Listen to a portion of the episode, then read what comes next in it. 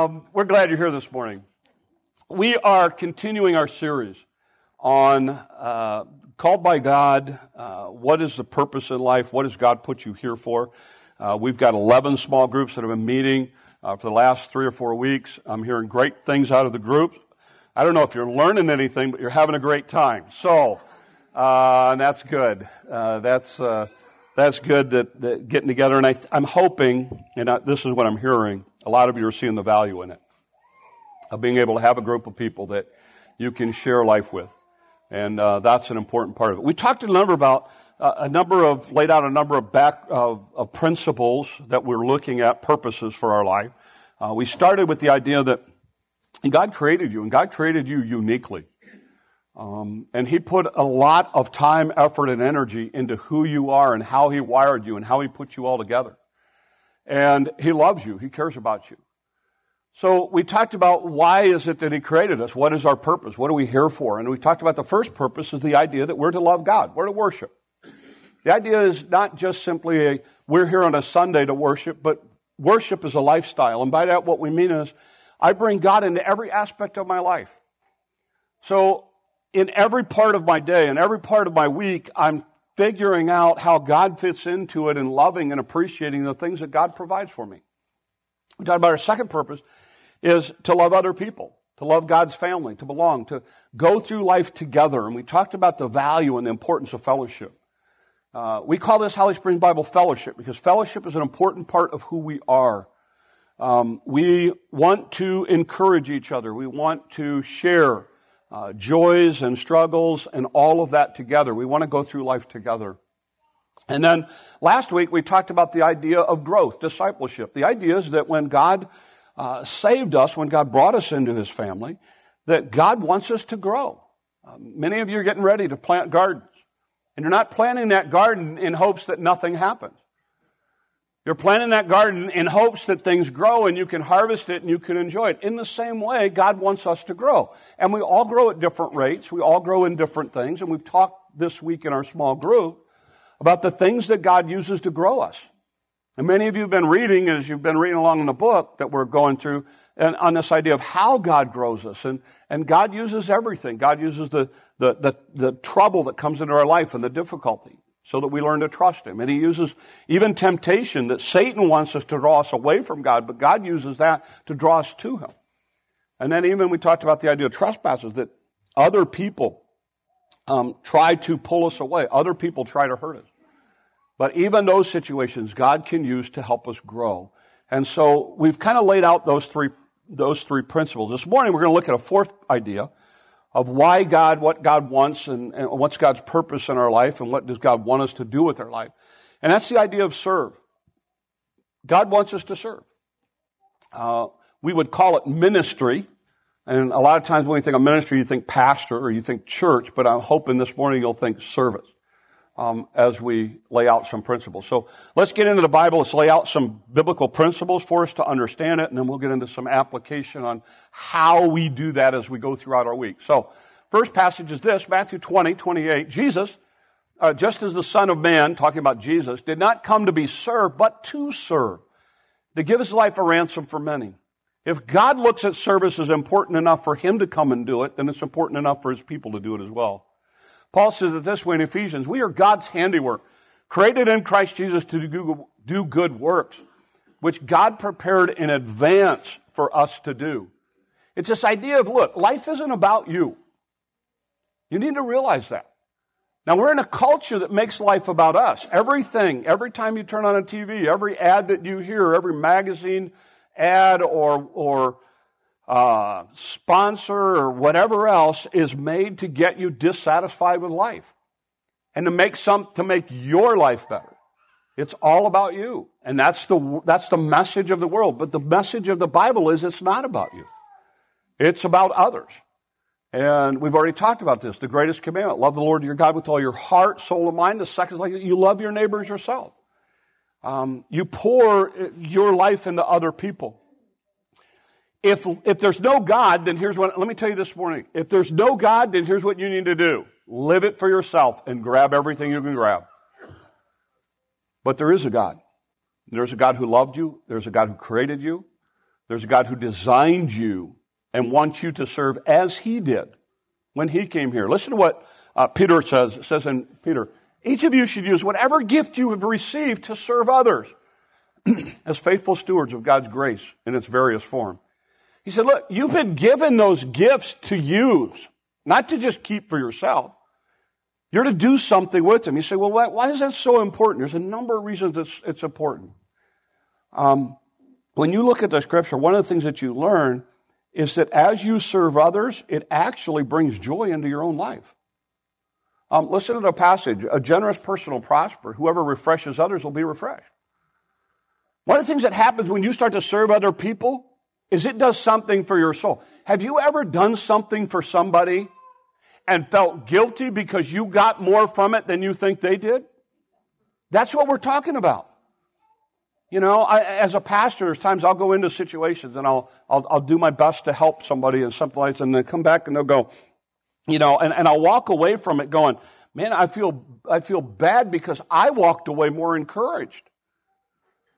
I got more from that than I gave, and that's the principle. One of the things that happens when you start pouring your life into other people is there is a joy that starts coming from that. Now, I'm not saying it's all roses, but there's something, there's something satisfying about being able to help somebody else.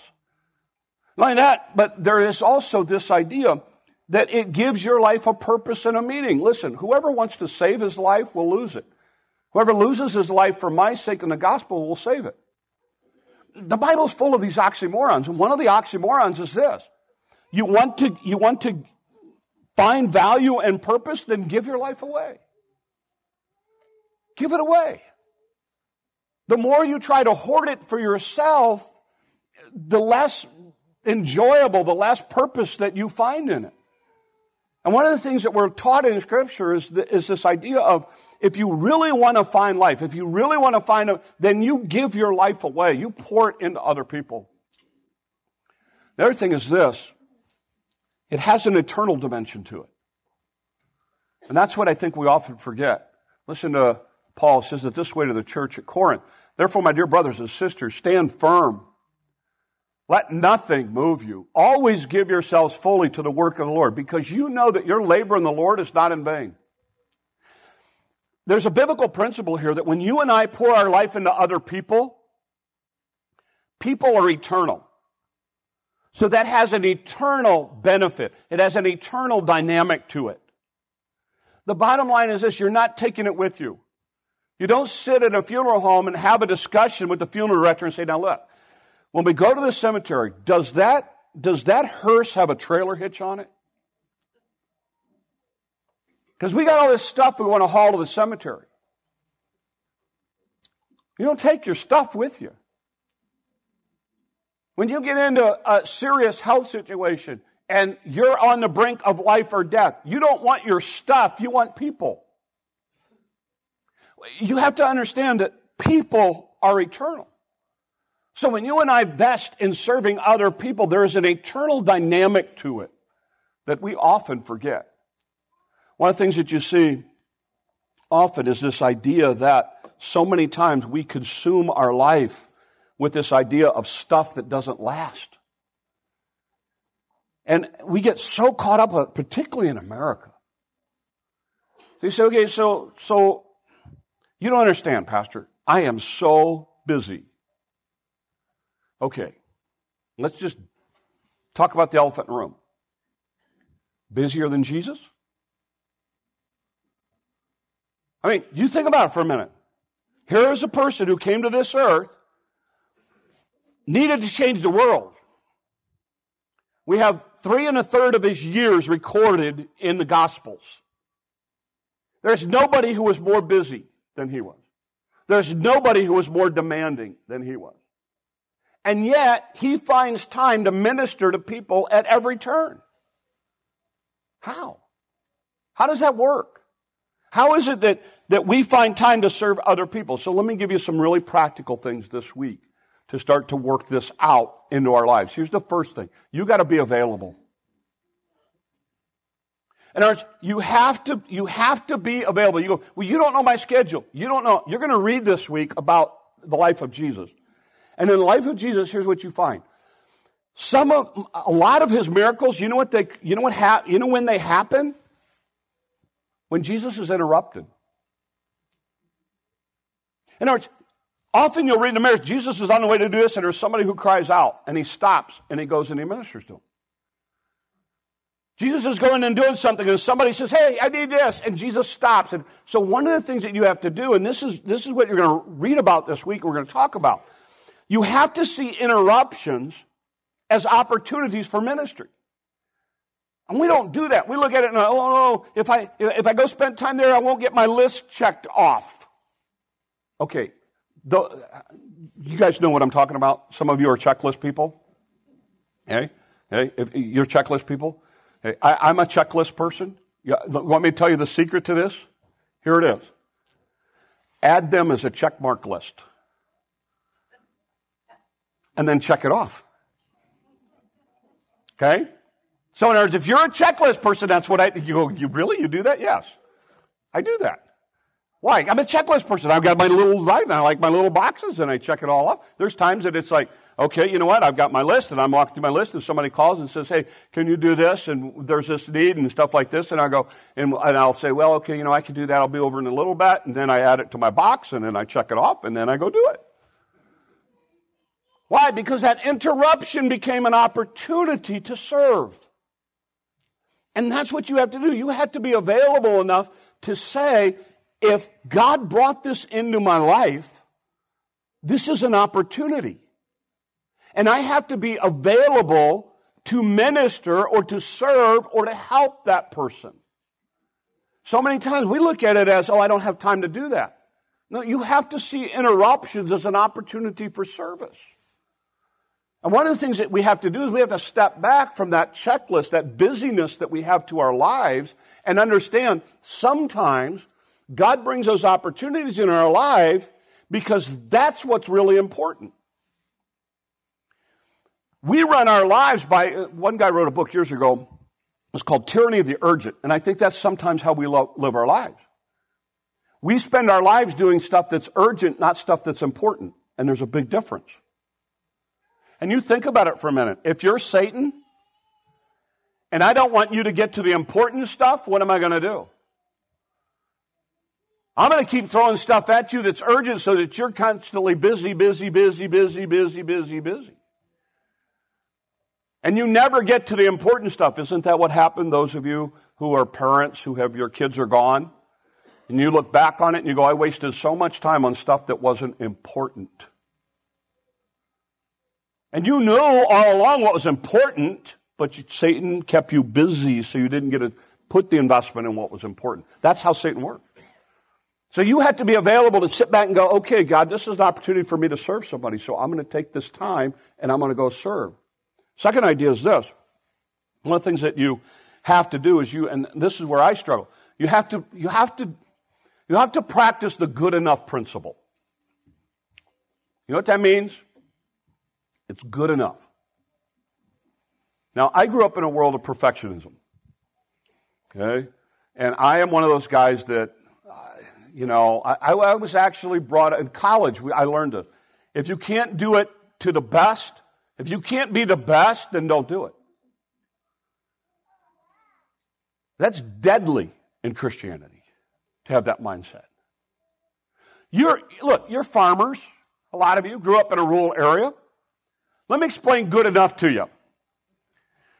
I don't have to explain it to you. You do it all the time. You're in the field, you're planting, or you're harvesting, and something breaks down. Now, there's two options. You can fix it right, or you can fix it quick. And if it's planting season, or if it's harvest season, duct tape and baling wire. And you get it fixed so you can keep going. You do good enough until you get a chance to go back and do it right. Now, I understand there's times you have to do it right or it makes it worse. But most of the time, what do we do? If we're up against a deadline, we, we do it good enough. And for those of you who are in remodel projects for your house, let me explain this to you how this works. You're trying to decide how you do it. And you make this decision. Well, we'll just do this for now and we'll change it later. Let me define later for you. twenty plus years. Okay? Those are things that you probably don't want to do the good enough principle with. You probably just want to do it right the first time, and then you'll have to do it again and look at it. But that's just a life principle. But most of us practice the good enough stuff, and yet we don't do it when it comes to serving other people. We look at it and go, well, you know, I really want to be able to do this and this and this for him, and since I can't do this and this and this, I don't do anything. Well, I'd really like to take a meal over every week. Well, I don't have time to take a meal over every week, and I really want to make them a meal, but I don't have the time to make them a meal. Then go get them a gift card to Fairway or, or Hy-Vee or a, a food place that they can pick up pizza, Casey's, on the way home. That may be good enough for right now. That may be all you can do, so you do what you can. If you can't do everything that you want to do, then do what you can do. And so many times we get caught up in this idea of we have these lofty ideas of what we want to do for somebody, and instead of doing something, we don't do anything. And you just need to step back and go, you know what, I can do this. You go, well, what if what if they don't like Casey's pizza? There's something at Casey's they like.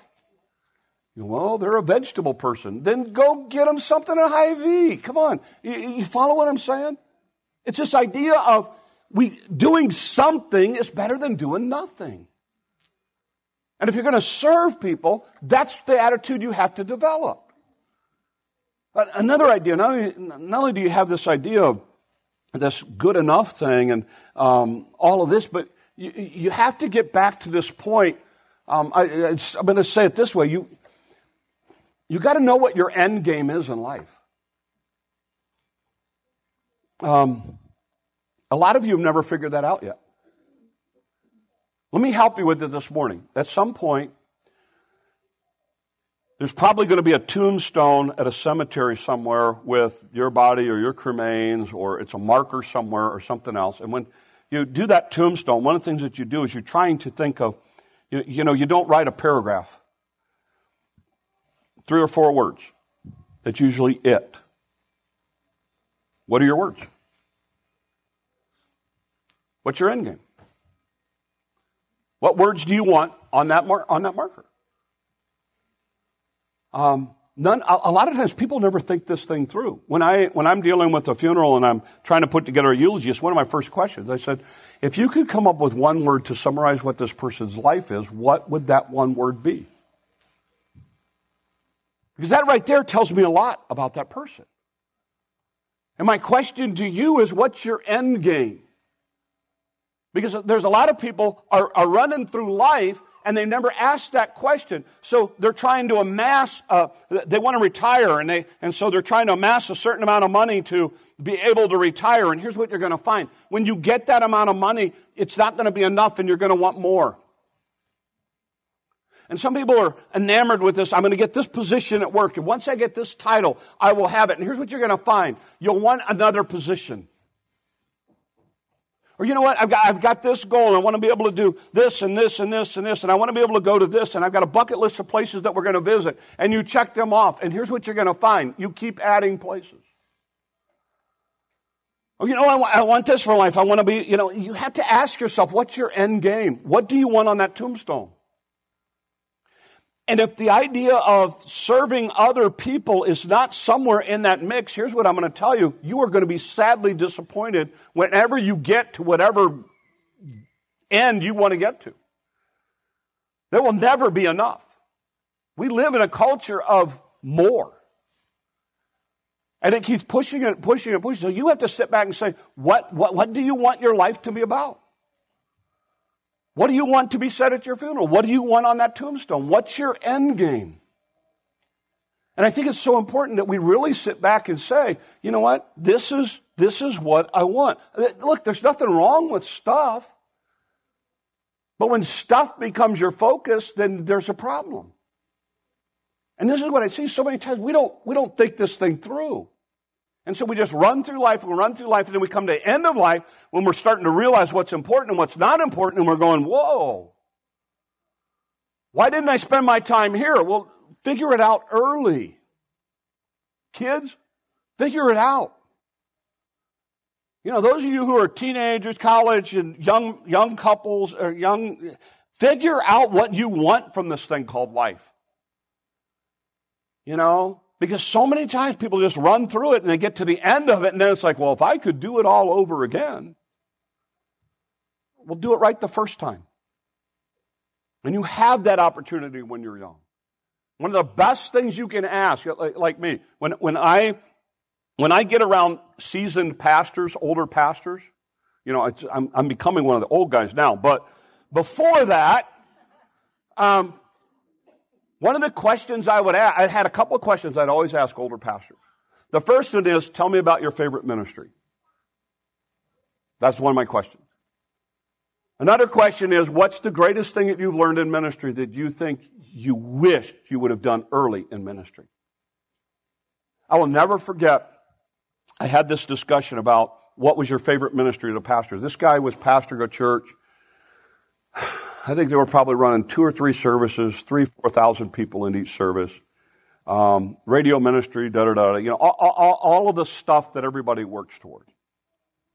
And we were just having kind of a heart-to-heart, and I said, at the time I was probably th- early thirties, and I said, um, what's your favorite ministry? He said, let me tell you about one of my first churches was a little country church. He said, I'd get up in the morning and I'd read and I'd study. He said, and then I'd go to the coffee shop and I'd drink coffee with a bunch of the guys, he said, and we'd talk and everything else. He said, and then go back to my office and then I'd go visit people. He said, those days were awesome. And I kind of walked away from that discussion. I thought, you know what? That's what I get to do now. Why would I ever want to step down and take your job? And it's one of the things that really cemented me into early, into rural ministry is the idea of, you know what? I don't want to be talking about, I want to be able to say, you know what my favorite church is? It's the one I'm at now. You know, and for me it's kind of easy because it's like the only one. Um, you know. Uh, but I mean, seriously, it's one of those deals where you've got to ask yourself, what's the end game? What is it? And I think sometimes we forget that. And I will say this. One of the things that I have found is this. If you invest in things that are eternal, you'll never be disappointed. Because they will outlast you.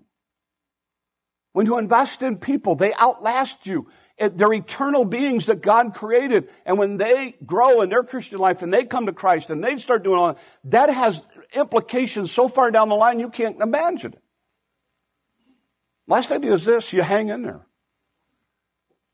You keep plugging away. You stay faithful. You serve all the way to the end. You keep at it over and over again. Listen to what Paul said in Corinthians again. It's required that those who've been given a trust must prove faithful. See, look, here's the one thing everybody can do. Everybody can be faithful. Everybody can take whatever job, whatever way that you have to serve or to minister, and you can pour your life into something or someone else that has eternal dynamics. Those of you that don't know the history here, um, we started out in, at a little church down in Holly Springs. The town's really no longer there, and the church is no longer there. And so we've ended up now, since I've thirty-some-odd years of ministry here, Um, the church has been here thirty-two years, something like that. I've been here about thirty of it. Um, we've been through two building programs. When we built the buildings, we laid out a whole set of principles. Um, one of the principles is we were, we, we were only going to pay for it as we go. We were not going to get a loan. We're not going to borrow money. We're not going to do fundraising. We're not going to send out letters. We're not going to ask people for money for the building. We're just, if the money's there, we'll build it and, and we'll stop when the money ends. And in both situations, the money never ended. We wanted it to so we could get a break, but it didn't.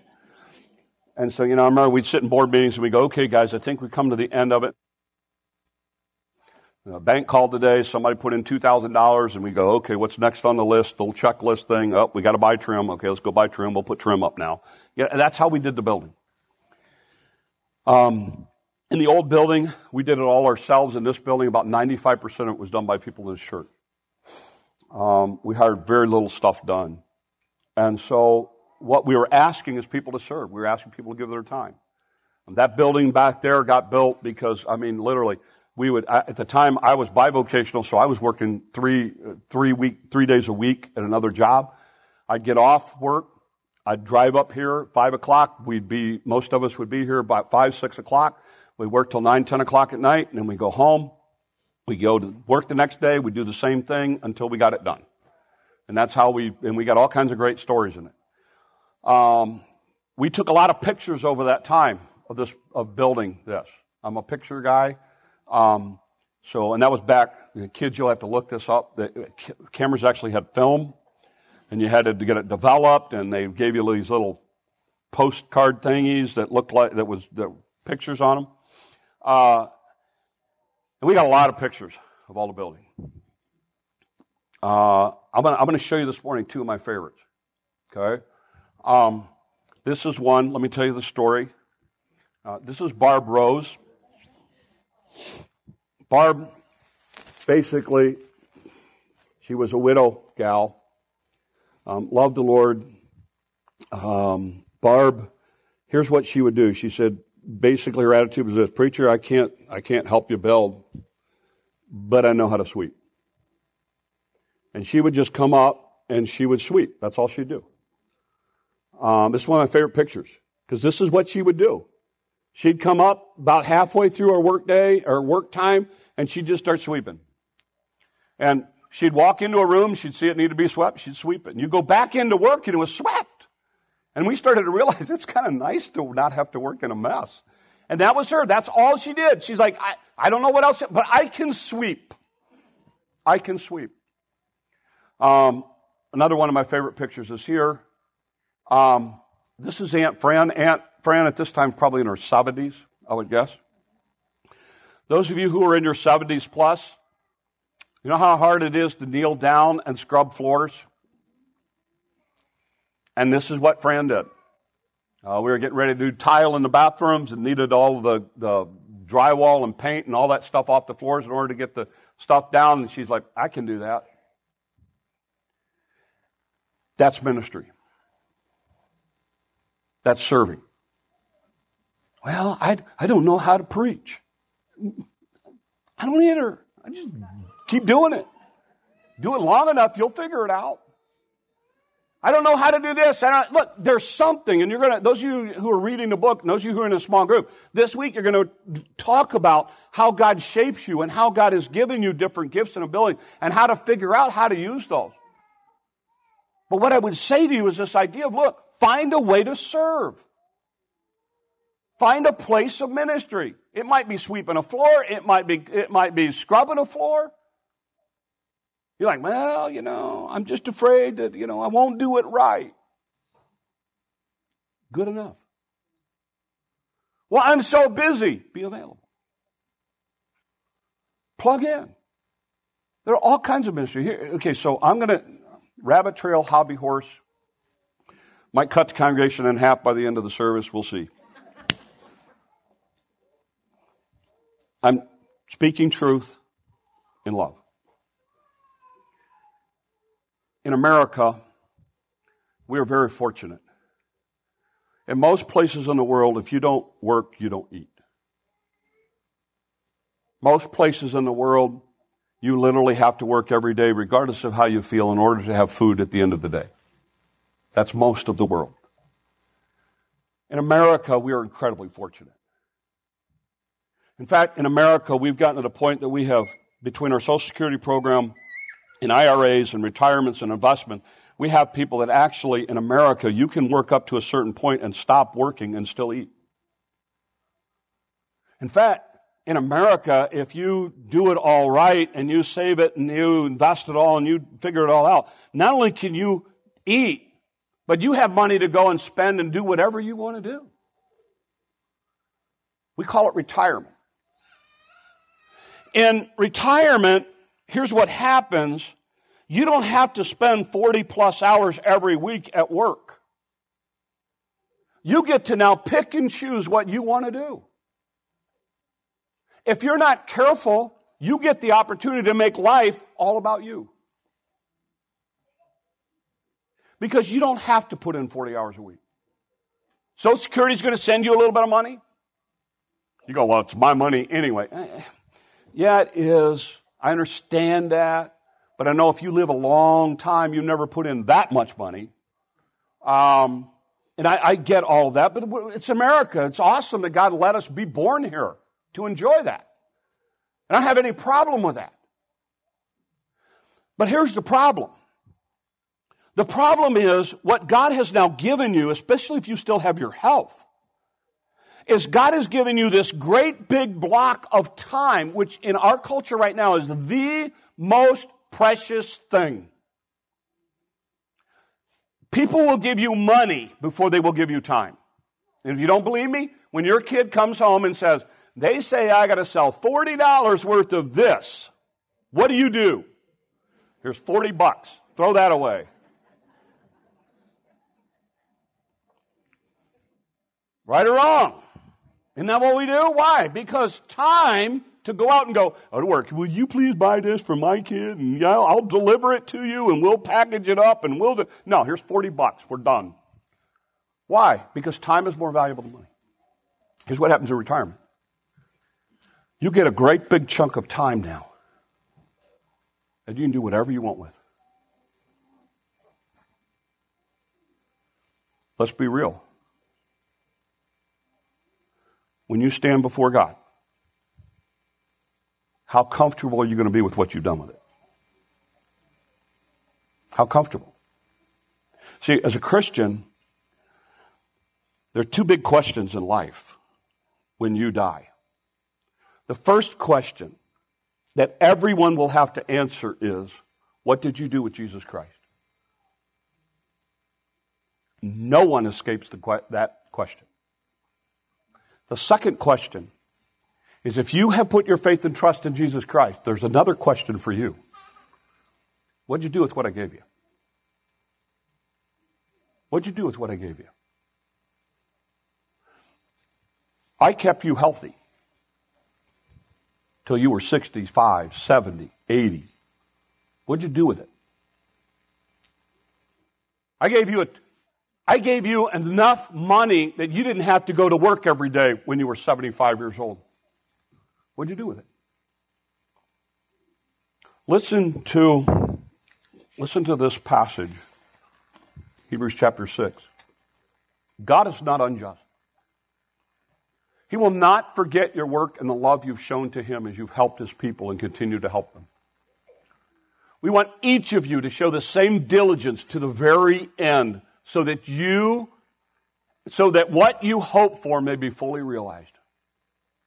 You see, listen, you need to understand this. While we may have retirement in America, there's no retirement plan in the Christian world. Christians don't get the opportunity to retire from ministry and service. There'll come a point, and I'm talking to the board about this, don't worry, I'm not, nothing planned right away. At some point, I'm going to retire from doing this job, this, this, this, this preaching part of it. I'll never retire from ministry. I just find other places to serve, maybe here, maybe somewhere else. I'm going to continue to serve no matter what. Why? I don't get to retire from being a Christian and serving God. You go, well, I just don't know what to do. Oh, come on, you're an adult, figure it out. I'll tell you what everyone in here has the ability to do. You want a ministry? Here's a quick one. You get a hold of Gospel Mission, and you, you ask them, when can I show up and sort clothes? Because every single week, they get loads of clothes in, and somebody has to sort them and put them in categories before they can get them to the store, and they don't have enough people to do it. They've never had enough people to do it. Well, you don't understand. I can only work during the day. They'll take you. We don't have time at night. They'll take you. I can line up ministries. Yeah, Jim's here going, hey, see me. I put you to work. You know, Youth for Christ. We got stuff for you. Her health, her health. There, you can find something. You can go and do something for your neighbor every week. Don't tell me you can't serve. God designed you and me for that. And for those of you who retired, let me tell you something. To whom much is given, much is required.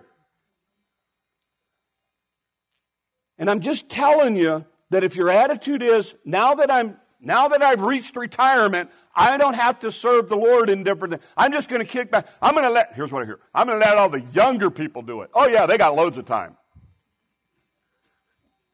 You know, a couple weeks ago or a month ago or so when Aaron was up here preaching and I sat down there, unbelievable. All that activity of three kids in a pew. And I'm thinking, this is exhausting. And Lord bless you, we got parents who are bringing their kids here and they're doing that. And I, you, you are my heroes. Because there's no better place for them than with you, learning about God, growing. In fact, I had somebody, we were, we don't, I don't share a lot in small group, but we were talking the other day, and somebody, somebody was saying, you know, when I sit in church, there's, there's a family that usually sits behind me, and their kid pokes me in the middle of the back. And they, you know what they said? They said, I love it. They said, I love it. Now, kids, I'm not saying you need to start doing that, but I go, no, no. But I mean, you know, they say, you know, I look forward to it because there's parent, there's kids that are parents that are here with their kids. It's awesome. And I'm telling you, look, find a place to serve. You were created for that. And by the way, this isn't age specific. Those of you little kids who are here this morning or teenagers, you find a place to serve. Practice is over, you help the coach pick all the stuff up. You carry the stuff back to the equipment room or wherever they're putting it. You help the bus driver. You be the last one out the bus and help them pick up stuff that they see around. You step, you come into your teacher and say, "Can I, I'll help you get this stuff picked up and put in the trash can before I leave the room." Everyone can serve. God created you for it. It's not about you. And I want to challenge you because if you really want to find joy and you really want to find meaning and you really want to find purpose in life, you give your life away and serve other people. And you find a place that God can use you. So I end this morning with this idea. God has called you to serve Him. Serving God is the greatest investment you can make with your life. It produces meaning, joy, and purpose. In order to really appreciate life, you've got to give it away. You are placed here to serve, not to be served. How much of your life is going to be spent this week ministering and helping others? That's the real test of what we're called to do this week. Let's pray. Lord, use us. God, it's so easy to get caught up in the busyness of this world. It's so easy to start investing our life in stuff that really, in the end, is not going to matter. Lord, I pray that you would help us, that we would see the value of pouring our life into people around us. And Lord, this week, as our schedules are interrupted, may we see them as opportunities, and may you use us as we try to help those around us. These things we ask in your name. Amen. Let's stand together, and um, we're going to sing, Make Me a Servant.